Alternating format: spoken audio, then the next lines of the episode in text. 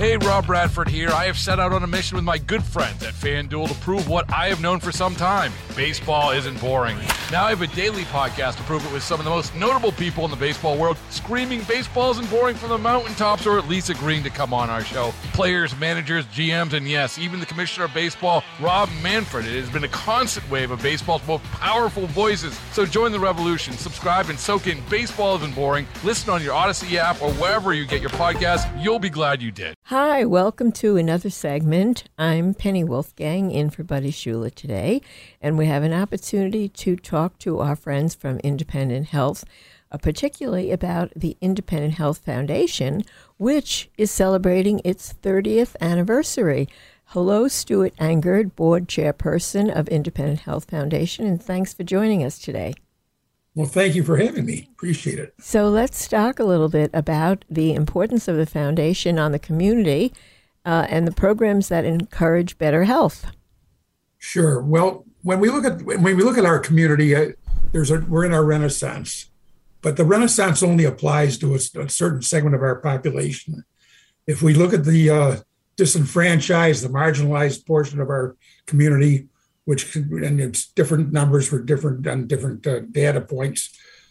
One third to a half of our community is at or below the, the, the poverty level. So if we're going to if we're going to bring everybody up to speed and have all boats rise with the tide, then it's important that we have their back with programs to help them move from poverty to prosperity. And that doesn't mean just in healthcare but in education, all the economic uh, factors that are involved. I want to talk a little bit with you about the foundation itself. What was the uh, impetus for starting the foundation? When did it start? Started in 1992. And uh, we were asked by Western New York United Against Alcohol and Drug Abuse to sponsor First Night New Year's Eve, which we did two or three years after that fact, um, they um, they were unable to really support it. So we took took that over as our first program. But from that grew many programs and predicated upon needs from the community. And we're you know we do a lot of listening, and uh, based on the on the listening, we develop programs to uh, to to uh, in in in many cases help the people out of where they have healthcare issues where they have social issues. Because when we look at the uh, the food deserts, the social determinants of health, and the inequities that exist in our community, they're they're rife. I mean, they're they're all over the community. So it's it's a, it's an it's easy to identify. Then it becomes granular to uh, to bring it to fruition. Uh, Stuart, you know, board chair chairperson is a very not only prestigious job, but it must be very time consuming. What was what was your idea when you're reflecting on all the all the chairs and boards and things that you've done in the past? How did how did you decide on um, this on Independent Health Foundation? Well, I had served on the on the board of Independent Health for 12 years, and I was involved with the foundation at the time. However, you know, it's all about paying it forward, about seeing what's out there. Western New York's been very good to me, but I'll tell you, this is a gift. Sharing this is a gift. Forget the title. The fact is, anytime I we do good, great deeds, random acts of kindness out there, I feel great. I mean, I, I, I think I, I am the beneficiary more so than than the than the recipients of the programs. I don't know what, and um, yeah. because we see, you know, these are these are kid in most cases, and our kids that we're dealing with. We focus on on children. These are children that come from homes could be broken homes. They don't. They they're you know Maslow's hierarchy. They don't feel safe where they live, um, and if we can come in and say, listen, we have your back we care about you, and we're going to help you from from birth to uh, to adulthood to uh, be able to navigate through all these channels. That's a wonderful thing. It's a it's it, and by the way, the programs that we have are metrics driven, so it's not just activity. So many organizations, you know, they talk about sweat equity. We're doing this. We're doing this. We're doing this.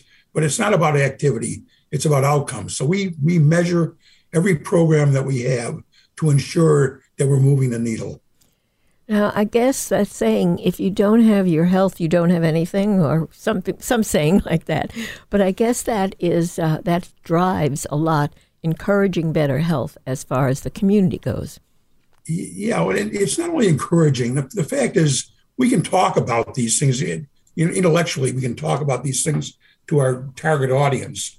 But if you're living in a, in a food desert, where you're living next to a 7-Eleven, and you're talking about fruits and vegetables and and, and, and healthy options, and they go next door and they're eating chips and dips, that doesn't change behaviors. So we have to become, we have to really get embedded in the programs to ensure that our, our, our, our message is out there and we enable them with our programs to be able to uh, access healthy foods. For instance, we have a program in which we go into the homes with a nutritionist. And one would think, well, you just bring food to them. Yes, you, you can, you can, you, but you have to teach them how to fish, and that's what we do. So we're not only bringing the foods into the home, but we have dietary plans to show them how to prepare it. And one would think, well, you bring out a pot and pan. They may not have pots and pans, so we bring in the pots and pans. We have we have every every little nuance of the program to ensure that we're changing behaviors and enabling them as a family to get together and, and, and prepare these foods. So we're teaching.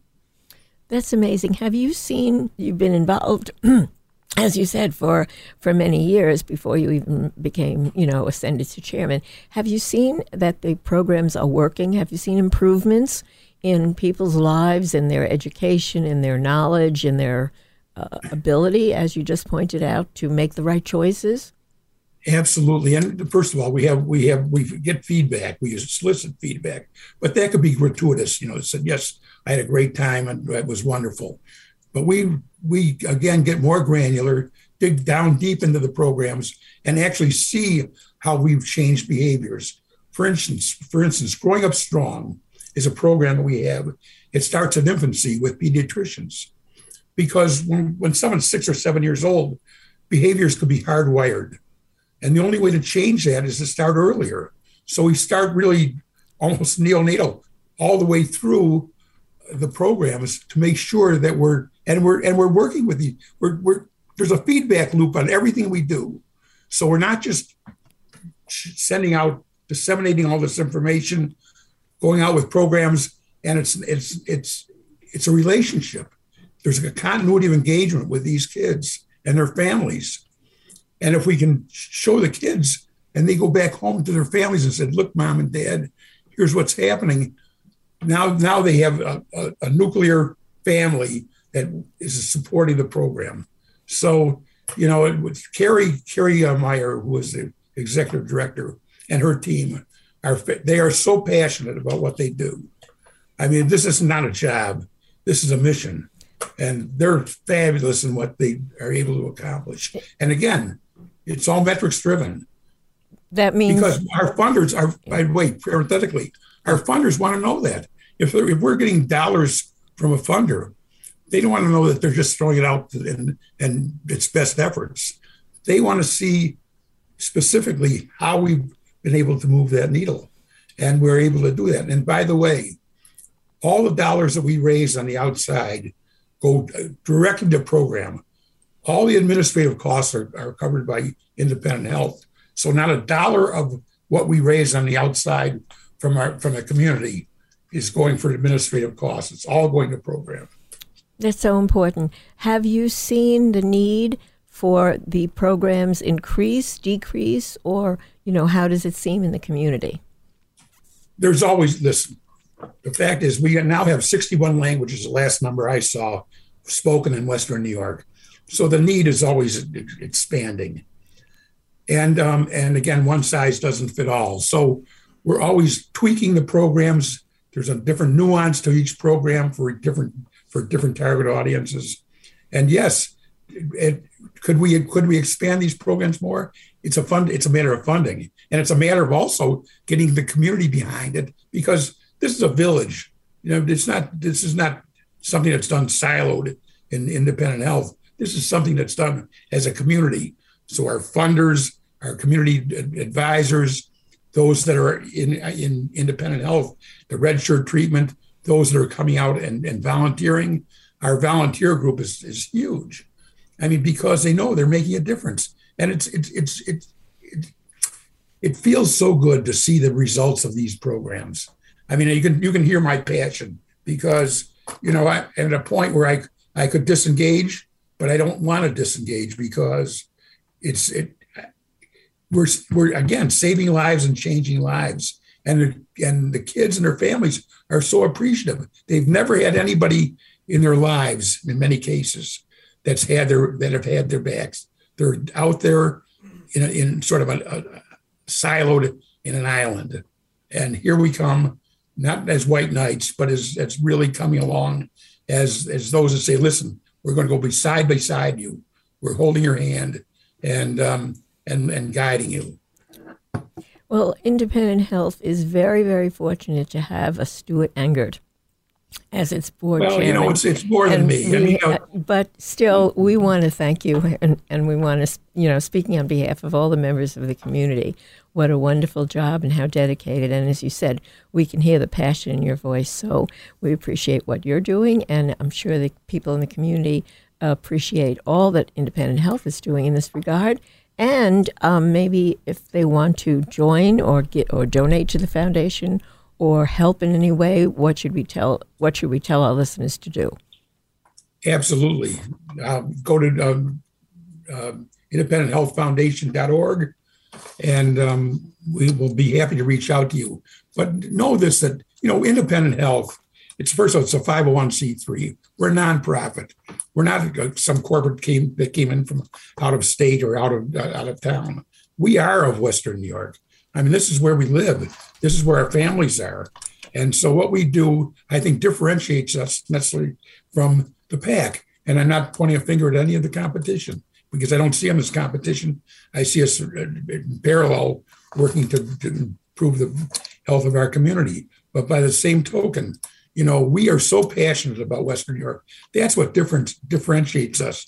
That red shirt treatment, that we are there as part of the community. These are your, these are our friends and neighbors, and this is who we're working with because it's all for the betterment of our community. Absolutely, and I'm not, sure it's not, it's not it's not about shareholder value. I'm sure we're going to hear more too because uh, September is 30 Faces, 30 Years campaign. And we'll be hearing more about that during the month of September. So thank you so much. It was really great talking to you, Stuart. Thank you.